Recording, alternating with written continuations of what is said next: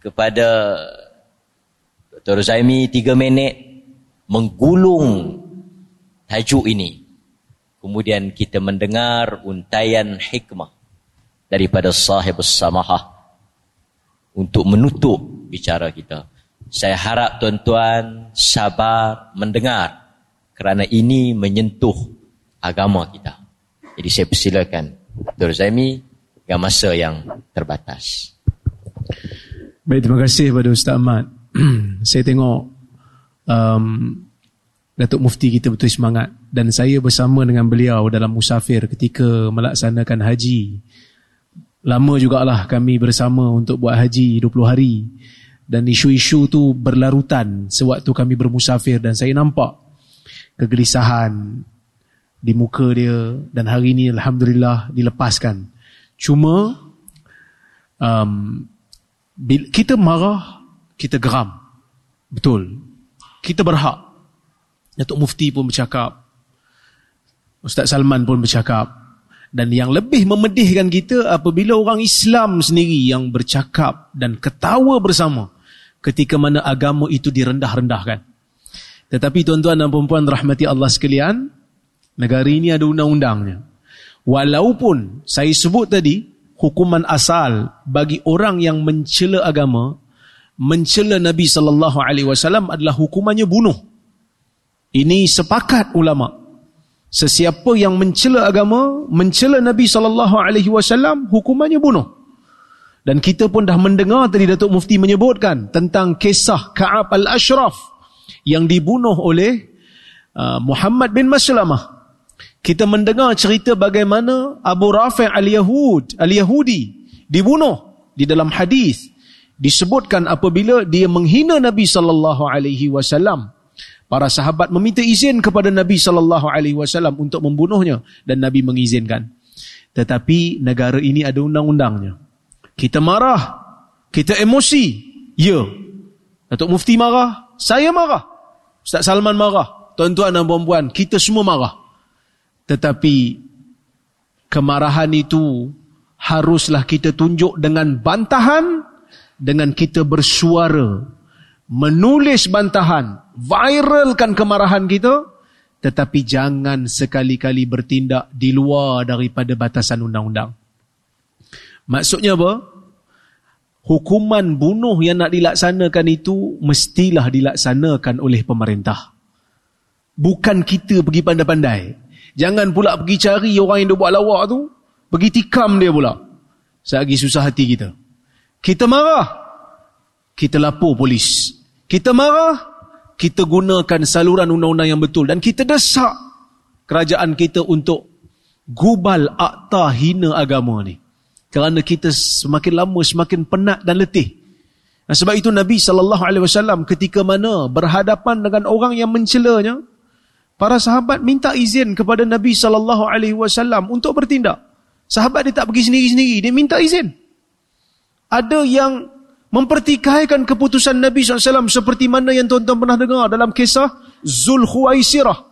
Yang mana Zul Khuwaisirah mengatakan kepada Nabi bila dia tengok Nabi SAW bahagi pada pandangan dia tidak adil. Dia kata, I'dil ya Muhammad. Berlaku adil lah wahai Muhammad perkataan ini adalah perkataan yang biadab. Seolah-olah Nabi sallallahu alaihi wasallam itu khianat. Tapi tuan-tuan, Umar dia tak terus pancung kepala kawan ni. Umar kata apa? Idzan li ya Rasulullah an adriba unuqah. Izinkan saya wahai Rasulullah, biar saya penggal saja tengkuk dia ni. Maka Nabi sallallahu alaihi wasallam tidak membenarkan kerana dia munafik. Kan? Kerana dia munafik. Jadi kita kena hati-hati. Ya, jangan bertindak luar daripada batasan undang-undang. Kerana nanti yang kena, ustaz-ustaz juga. Dia akan tanya, siapa guru agama kamu? Ha, ini yang jadi masalah.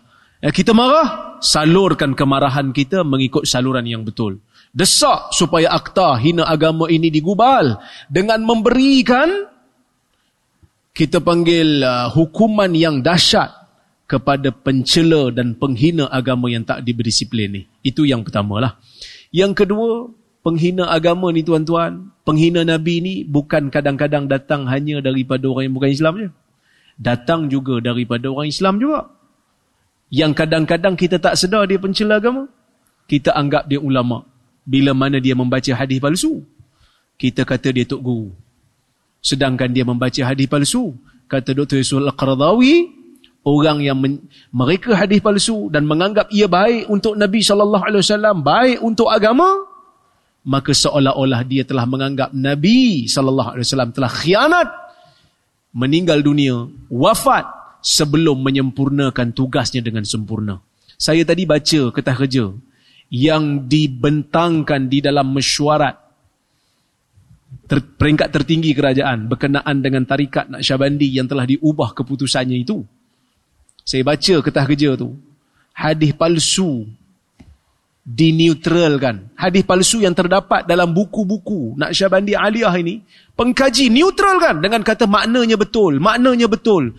Seolah-olah tidak ada satu sensitiviti terhadap nama Nabi sallallahu alaihi wasallam yang digunakan secara bohong. Ini juga penghinaan terhadap agama. Kadang-kadang kita nampak orang ini agama ni bila? Bila diketawakan terhadap agama. Tapi bila menyebarkan kebatilan atas nama agama, menyebarkan hadis palsu atas dasar agama, kita terima. Sebab? Sebab dia wali. Sebab dia wali mutasarrif, jaga alam. Tidak bergerak planet ni melainkan dia yang yang yang apa? Yang mengawalnya. Ini semua ada dalam dalam tarikat ini. Tapi kita biarkan. Jadi sebab itu kita di perleh ini kita usaha semampu mungkin supaya kita membersihkan negara ini, negeri ini daripada penghinaan terhadap agama, penghinaan terhadap Nabi sallallahu alaihi wasallam. Ah, mufti kita duk sebut, dia orang tanya kita kenapa kita tak buat lagi fatwa berkenaan dengan tarikat ini? Saya saya saya dengar negeri ini tak ada lagi pun nak syabandi. Tapi kenapa kita yang bercakap? Kenapa kami dua bercakap? Kenapa Ustaz Salman turun berdebat? Sedangkan negeri ini setahu kita lah tak ada lagi. Zawiyah-zawiyah dia pun tak ada lagi. Tapi kita lakukan kerana atas dasar kita tak nak agama kita dihina dengan kebatilan, dengan kepalsuan hadis yang disebarkan atas nama agama. Jadi tuan-tuan doakanlah supaya saya mempunyai kekuatan. Ada orang kata rektor tak ada kerja lain ke? Asyik nak bergaduh dengan orang. Tuan-tuan, rektor adalah jawatan dunia. Tapi saya tetap Muslim. Mufti jawatan dunia. Tapi beliau tetap Muslim kami lakukan ini tidak ada kepentingan untuk diri. Bahkan kami hari-hari menanggung caci maki. Tapi kita lakukan kerana kita mukmin, kerana kita muslim. Kalau jadi rektor kamu tak boleh cakap tentang agama kamu, jangan jadi. Kerana dunia telah menjadikan kamu bukan lagi bertanggungjawab sebagai seorang muslim. Wallahu taala a'lamu bissawab.